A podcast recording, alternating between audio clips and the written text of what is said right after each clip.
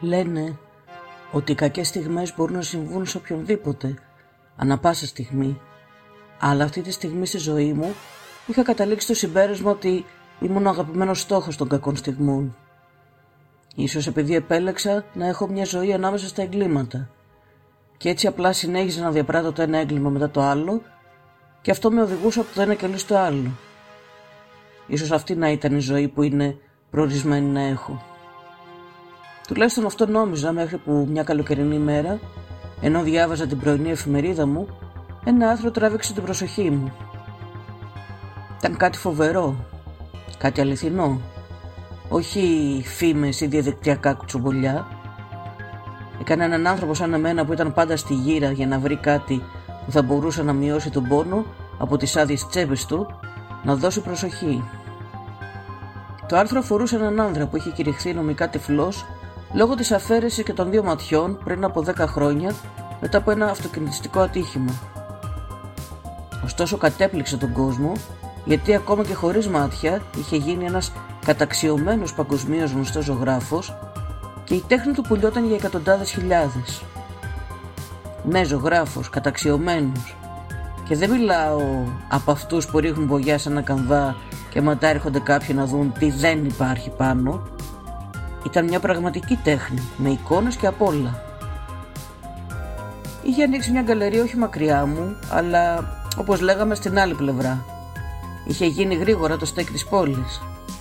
Εκεί μαζεύονταν οι άνθρωποι για να τον ακούσουν να μιλά καθώς έδειχνε την τέχνη του.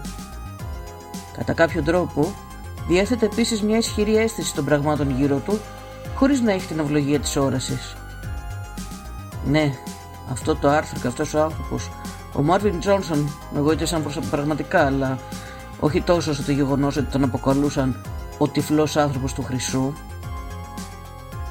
Ο Τζόνσον, όπως ανέφερε το άρθρο, ζωγράφιζε μόνος του ενώ ήταν γυμνός, φορώντας τίποτα άλλο εκτός από χρυσό και διακήρυτε ότι η δύναμη μέσα στο χρυσό, η δύναμη που προερχόταν μέσα από αυτόν κατά κάποιο τρόπο τροφοδοτούσε την όρασή του, ειδικά τον ζωγράφιζε. Τον τροφοδοτούσε με τον ίδιο τρόπο που είχε τροφοδοτήσει την απληστία του ανθρώπου από τους προηγούμενους αιώνες μέχρι και σήμερα. Είπε στη συνέντευξη καθώς έκλαιγε ότι του έδωσε πίσω ό,τι του είχαν πάρει, την όραση. Η εντύπωσή μου γι' αυτό ήταν ότι όλα αυτά ήταν απλά ένα... Καταλαβαίνετε τι εννοώ. Είχε αρνηθεί τις προσφορές αμοιβόμενης επιστημονικής μελέτης, δηλώνοντας ότι ήξερε ήδη γιατί και πώς και ότι θα ήταν το μυστικό του μέχρι την ημέρα που πέθανε. Το άρθρο περιέγραφε πως μπορούσε να περπατήσει στους δρόμους σαν να μπορούσε να δει. Περπατούσε μόνος καθημερινά προς το σπίτι του που ήταν επίσης κοντά στην καλερί του. Το άρθρο έλεγε επίσης ότι στην πορεία αυτού του δρόμου μιλούσε με αγνώστους, ενώ μερικές φορές έκανε κοπλιμέντα και περιέγραφε τα ρούχα που φορούσαν οι άνθρωποι. Αποκαλούσε ακόμη και άτομα που ήξερε το όνομά τους, ακόμα και πριν να μιλήσουν. Βέβαια αυτά όλα τα έκανε όταν επάνω του φορούσε αρκετό χρυσό. Καλά εντάξει, τι βλάκας, σκέφτηκα. Ένας βλάκας που περίμενε να με συναντήσει. Όσον αφορά εμένα, το άρθρο ήταν μια πρόσκληση να συναντηθούμε με αυτό το χρυσό. Στο πίσω μέρος του κεφαλιού μου έλεγα στον εαυτό μου ότι αυτή η ιστορία έπρεπε να είναι μια ανόητη ιστορία, αλλά σύντομα θα βρίσκα το χρόνο να μάθω τι συμβαίνει. Επρόκειται επίσης να μάθω αν αυτό που φορούσε ήταν στα αλήθεια χρυσό ή απλώς κάτι που θύμιζε χρυσό και απλά είχε ένα χρυσό χρώμα. Ξεκίνησα να πηγαίνω στην καλερί για να δω μόνος μου τι ήταν αλήθεια και τι όχι. Κατέληξα να πηγαίνω πολλές φορές, μερικές φορές κοντά στην ώρα του κλεισίματος. Έπρεπε να έχω μια αίσθηση για αυτόν τον τύπο. Έπρεπε να τον παρακολουθήσω και να μάθω, για να μπορέσω να κατασκευάσω ένα σχέδιο. Ένα παιχνίδι τέλους. Κάποια στιγμή, με το καλό timing και πολύ τύχη, είδα και απάντησα στην αγγελία σε μια εφημερίδα. Ζητούσαν δουλειά για θηρορό σε εκείνη την καλερί Στη συνέχεια με ένα συνδυασμό της γοητείας μου, της ωραίας μου εμφάνισης και των ψεύτικων αναφορών που θα έφτιαχναν οι φίλοι μου όταν θα ελεγχόντουσαν, εντυπωσίασα τη γυναίκα που μου έπαιρνε συνέντευξη, όπως και τον άντρα όταν τους πρωτοσυστήθηκα. Όποτε περνούσαν από μπροστά μου Την περίοδο που δούλευα μου έλεγαν «Είσαι ένας καλός και τίμος εργάτης». Χα, πρώτες εντυπώσεις. Τον μελέτησα λοιπόν και με έκπληξη είδα μόνος μου ότι πραγματικά υπήρχε χρυσός γύρω από το λαιμό του, τα χέρια του και τη μέση του. Τον παρακολούθησα στην καλερί και τον παρακολούθησα και από το παράθυρο όταν δεν δούλευα, όταν έκλεινε την καλερί. Αυτός ο άνθρωπος κυκλοφορούσε σαν ένας άνθρωπος με όραση και στο τέλος της ημέρας φορούσε απλώς ένα πανοφόρι χωρίς να βγάλει ποτέ το χρυσό του από πάνω του και έφευγε. Είχαν περάσει σχεδόν δύο μήνες. Τον παρατηρούσα καθημερινά. Είχα δει αρκετά με τα μάτια μου για να ξέρω ότι δεν ήταν ένας άνθρωπος που μπορείς εύκολα να το ξεμπροστιάσει το κοινό. Ήταν ένα εντυπωσιακό κουκούλωμα. Με εξέπληξε. Σαν καλός εγκληματίας λοιπόν ξεκίνησα την αμέσως επόμενη φάση, αμέσως μετά την παρέτησή μου. Συνέχισα την παρατήρησή μου, καθημερινά καθημερινά. Τον ακολουθούσα στο σπίτι μερικές φορές και δεν παρέλειπα να λέω το πόσο με εκπλήσει. Τον παρακολουθούσα να περπατάει χωρίς μπαστούνι, να σταματάει όταν έπρεπε και όντως να πηγαίνει αυτός σε ανθρώπους και να ξεκινάει αυτός τις συζητήσεις. Μια φορά τον είδα να κατεβαίνει το κράσπεδο και κατέβηκε κάτω στο δρόμο ενός όχι και τόσο γρήγορο ποδούλα του που ερχόταν. Όμως το ποδήλατο το πήγε να λοταχώσει πάνω του.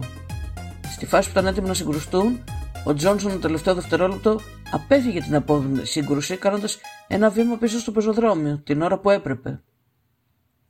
Εντυπωσιακές ερμηνείες, Όσκαρ θα έλεγα. Αν ήταν αληθινό, θα ήταν τόσο φανταστικό και απίστευτο, αλλά πρέπει να ομολογήσω ότι ήμουν σχεδόν πεπισμένος ότι ενώ φαινόντουσαν όλα αληθινά, παρόλα αυτά ένιωθα ότι πρέπει να είμαι απολύτως σίγουρος για να προχωρήσω. Συνέχισα να ερευνώ την ιστορία της ζωής του και διαπίστωσα ότι δεν ήταν τίποτα διαφορετική από αυτή που είχα διαβάσει στις αρχές. Ήταν ακριβώς ίδια με αυτήν που είχε αφηγηθεί ο ίδιος ο συγγραφέας και τα δύο μάτια του Τζόνσον είχαν αφαιρεθεί. Αν είχα ανακαλύψει ότι ήταν απλώς ένας τυφλός, αλλά είχε και τα δύο του μάτια, η πρώτη μου σκέψη ήταν απλώς ότι έκανε μια καλύτερη απάτη από ότι κάποιοι άλλοι, και ίσως από ό,τι θα μπορούσα να σκεφτώ εγώ. Όμως ήταν όλα τόσο αδύνατα, και αυτά με εμπόδιζαν να αποφασίσω να προχωρήσω. Πρόκειται να παρακολουθήσω αυτό που είχε αναπτυχθεί στο μυαλό μου από τη στιγμή που είχα διαβάσει αυτό το άρθρο. Είχε πάει Πέμπτη όταν είχα αποφασίσει να κάνω αυτή τη δουλειά, αλλά σκέφτηκα ότι είναι καλύτερο να περιμένω μέχρι τη Δευτέρα κάποιες μέρες ακόμα. Δευτέρα βράδυ καλύτερα, γιατί εκείνη την ώρα δεν θα υπήρχε σχεδόν κανείς στους δρόμους. Τα περισσότερα κατασύμματα της περιοχής τι Δευτέρες έκλειναν λίγο νωρίτερα από ό,τι συνήθως. Είμαι βέβαιος όμως ότι, όπως και όλοι οι άλλοι, συνέχιζα να αναρωτιέμαι δεν μπορούσα να καταλάβω πώς ακριβώς τα έκανε όλα αυτά ο Τζόνσον, αλλά τα κατάφερνε. Ένα πράγμα ήξερα σίγουρο και αυτό ήταν ότι όλος αυτός ο τυφλός άνθρωπος ήταν ανόητος και όπως λένε ανόητος και με τα χρήματά του ή το χρυσάφι του σε αυτή την περίπτωση και σύντομα θα χωρίζονταν ο ένας από τον άλλον. Απλά έπρεπε να περιμένουν να περάσει ένα Σαββατοκύριακο που φαινόταν να μην τελειώνει ποτέ. Όταν ήρθε επιτέλους το βράδυ της Δευτέρας, ο Τζόνσον έκλεισε την καλερί, έφυγε λίγο αργότερα από τη συνδεσμένη του ώρα και κατευθύνθηκε προς το σπίτι του. Τον ακολουθούσε στον έρημο δρόμο και αν κάποιος μπορούσε να δει το πρόσωπό μου στο σκοτάδι, θα έβλεπε ένα μεγάλο χαμόγελο να σχηματίζεται στο στόμα μου. Αν μπορούσατε να διαβάσετε το μυαλό μου, θα ακούγατε να λέω συνέχεια τις λέξεις ξανά και ξανά. Χρυσός, χρυσός, χρυσός. Γιατί ήξερα ότι όλο αυτό που έλαμπε πάνω στον άνθρωπο αυτόν ήταν πραγματικά χρυσός. Πρέπει να ομολογήσω ότι όσο πλησίαζα όλο και πιο κοντά του, είχα αρχίσει να νιώθω λίγο άβολα, γιατί ο Τζόνσον συνέχιζε να γυρνάει σαν να είχε νιώσει ή να αισθανθεί κάτι. Έτσι κινήθηκα πιο γρήγορα, σαν γάτα. Φοβόμουν ότι μπορεί να ουρλιάξει να πάση στιγμή ή απλά να τρέξει γύρω από ένα σταθμευμένο αυτοκίνητο. Όταν ήμουν περίπου 1,5 μέτρο μακριά του, ήξερα ότι τίποτα από αυτά δεν έχει πια σημασία. Βγήκα από τη σκιά της διπλανής πόρτας που πέρασε, αφού τον είχα προλάβει από την άλλη πλευρά του δρόμου. Είχε έρθει η ώρα να τον βάλω κάτω και να του πάρω το μαγικό του χρυσάφι. Άπλωσα τα χέρια μου πιάνοντάς του το λαιμό από πίσω, μετά τον χτύπωσα με μια γροθιά στον αγκώνα στο στήθος που τον έστειλε στο έδαφος. Έπεσε δυνατά πέφτοντας με το πρόσωπο. Δεν ούρλιαξε και προς έκπληξή μου γύρισε ξαφνικά το σώμα του προς τα πίσω για να με κοιτάξει. Του έδωσα μια δυνατή γροθιά στον πρόσωπο. Τότε ήταν που έδειξε το μακρύ του δάχτυλο στο πρόσωπό μου, το οποίο ήταν τώρα εκατοστά μακριά από το δικό του και φώναξε «Μπορώ να σε δω». Δίστασα για ένα κλάσμα του δευτερολέπτου, όμως μετά του έδωσα άλλη μια γροθιά ανάποδα στο κεφάλι και σκέφτηκα ότι έπρεπε να τον έχω αφήσει ανέστητο. Δεν ήταν όμως ανέστητος και ο χρόνος φαινόταν να περνάει αργά και βασανιστικά καθώς ήμουν ακόμα από πάνω του και του φώναζε να αφήσει το παλτό του. Είχα ήδη σκίσει τη χρυσή ζώνη από τη μέση του και τα βραχιόλια από τα χέρια του. Έπρεπε να φτάσω σε αυτές τις αλυσίδες γιατί έμοιαζαν σαν να είχαν διαμάντια πάνω τους. Άρχισα να το χτυπάω ξανά, ίσως περισσότερο από ό,τι έπρεπε. Όμως κρατούσε αυτό το σακάκι και δεν το άφηνε. Φώναζε ξανά και ξανά: Μπορώ να σε δω, μπορώ να σε δω. Τελικά του έβγαλε όλο αυτό το χρυσό, αλλά επειδή ήμουν τόσο άπλιστος, άρχισα να ψάχνω και τις τσέπες του παλτού του. Θεέ μου, είχε ψήγματα Χριστού και στη δεξιά και στην αριστερή τσέπη. Λοταρία μιλάμε. Αυτή η σκηνή φαινόταν να κρατάει για πάντα, όμως έτσι απλά φαινόταν. Όταν επιτέλους έφυγα από πάνω του και σηκώθηκα, δεν κοίταξα ποτέ πίσω του. Απλώς συνέχισα να βάζω το χρυσό στην τσάντα. Ήξερα ότι ήταν ακόμα στο έδαφος, γι' αυτό έτρεξα στο μετρό και μετά ανέβηκα στο λεωφορείο που με πήγε στην pub που συνήθως σύχναζα. Για κάποιους ή για τους περισσότερους, το ταξίδι στον μπαρ μπορεί να ήταν ανόητο, αλλά ήθελα να γιορτάσω την αρχή των καλών μου στιγμών. Δυστυχώς ήταν στον μπαρ που ξεκίνησαν οι ανησυχίες μου και άρχισαν να κατακλείζουν τη χαρά μου και τη σκέψη για τις καλές στιγμές που έρχονται. Αφού έφτασα και παρήγγειλα το ποτό μου, φαινόταν ότι ο Άλλη είχε ξεχάσει ξαφνικά την ηλικία μου. Μου ζήτησε ταυτότητα παρόλο που με ήξερε. Το βλέμμα του στο πρόσωπό μου τον έκανε να δείξει πονηρά σε μια γωνιά του μπαρ που καθόταν ένας άντρας με μαύρο κοστούμι και φαινόταν σαν να μας παρακολουθεί. Ο άλλο μου είπε ότι ήταν ένας άντρας από εκείνα τα αγόρια που ερχόντουσαν και έλεγχαν αν ταυτοποιούνταν όλοι. Μου είπε ότι έπρεπε ακόμα και να αναγνωρίζει το κάθαρμα που καθόταν ακριβώς δίπλα μου. Το οποίο το ήξερα πολύ καλά και εγώ και ο Αλ. Εντάξει βρε Αλ του λέω, δεν θέλουμε να έχουμε κανένα πρόβλημα και πήγα να βγάλω την ταυτότητά μου. Ξαφνικά όμως το μυαλό μου σταμάτησε. Η ταυτότητά μου δεν ήταν εκεί που έπρεπε να είναι. Το πρώτο πράγμα που σκέφτηκα ήταν ότι μάλλον την είχα αφήσει σπίτι. Σκέφτηκα τους αστυνομικούς που πιθανώς θα με σταματούσαν στο δρόμο γυρνώντας πίσω για το σπίτι μου και θα μου ζητούσαν ταυτότητα.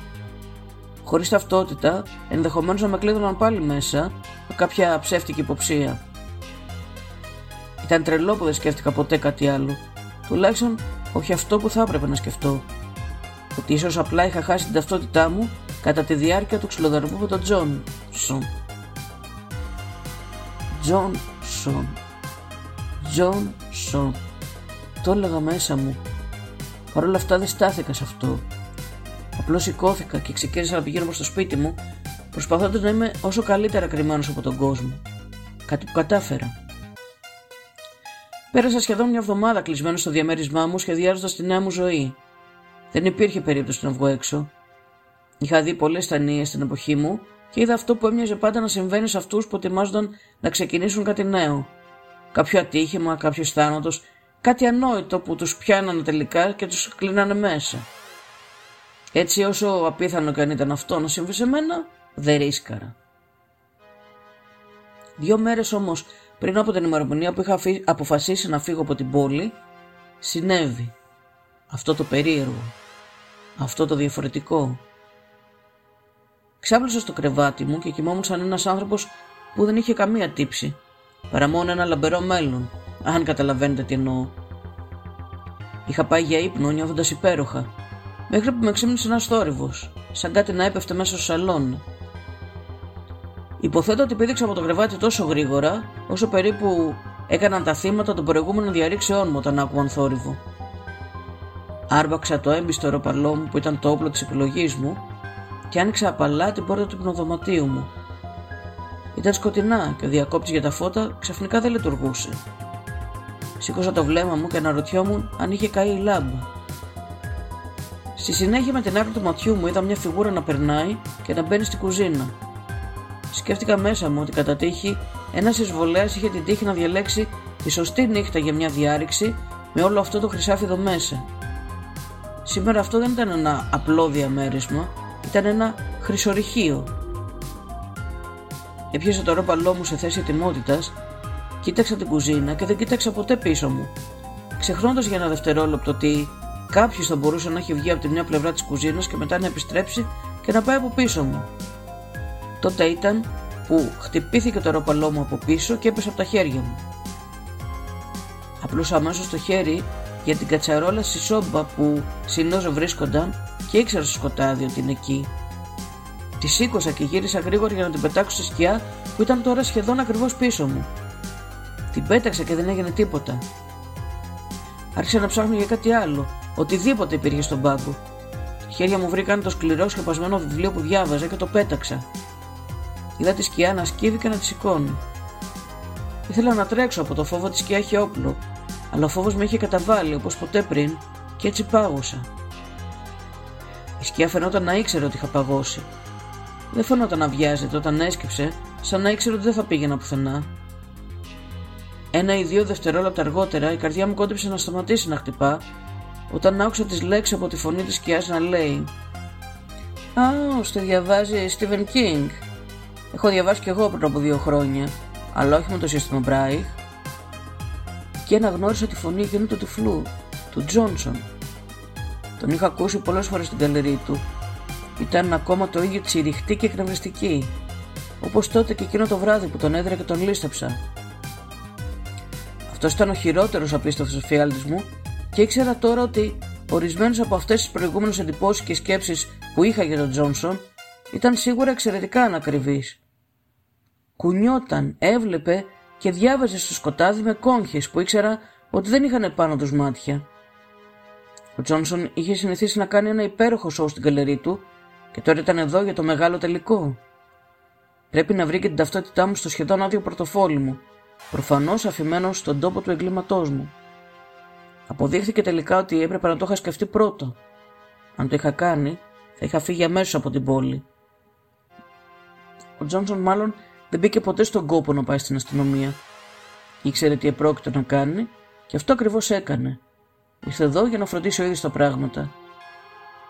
Φώναζα στον εαυτό μου ξανά και ξανά ενώ ήμουν κολλημένο σε αυτό που φαινόταν να είναι ένα τούνελ χρόνου. Ξεκόλα, ξεκόλα. Ήξερα ότι έπρεπε να σκοτώσω το παλιοκάθαρμα και να τελειώσω μαζί του. Ξαφνικά όμως ένιωσα και ήξερα ότι έπρεπε να είναι ένα μαχαίρι αυτό, όπως μπήκε μέσα μου μέσα και έξω με ευκολία. Καθώς έπεφτα, αναρωτιόμουν γιατί ο πόνος δεν με έκανε να ορλιάξω. Πρέπει να ήμουν ακόμα σε σοκ. Μετά σαν γάτα ο Τζόνσον ήρθε από πάνω μου, με το πρόσωπό του κοντά στο δικό μου, όπως όταν είχα το πρόσωπό μου κοντά στο δικό του εγώ, όταν τον λίστευα. Ήταν τότε σε εκείνο το δευτερόλεπτο που συνειδητοποίησα ότι εγώ, ο Μάξουελ Μπούς, έπαιρνα τις τελευταίες ανάσες της ζωής και δεν θα μπορούσα ποτέ να ξαναδώ τη ζωή. Δυστυχώς για μένα, οι τελευταίες λέξεις που πρόκειται να ακούσω ήταν αυτές που άκουσα καθώς γλιστρούσα προς το θάνατο. Σου είπα πως μπορώ να σε δω.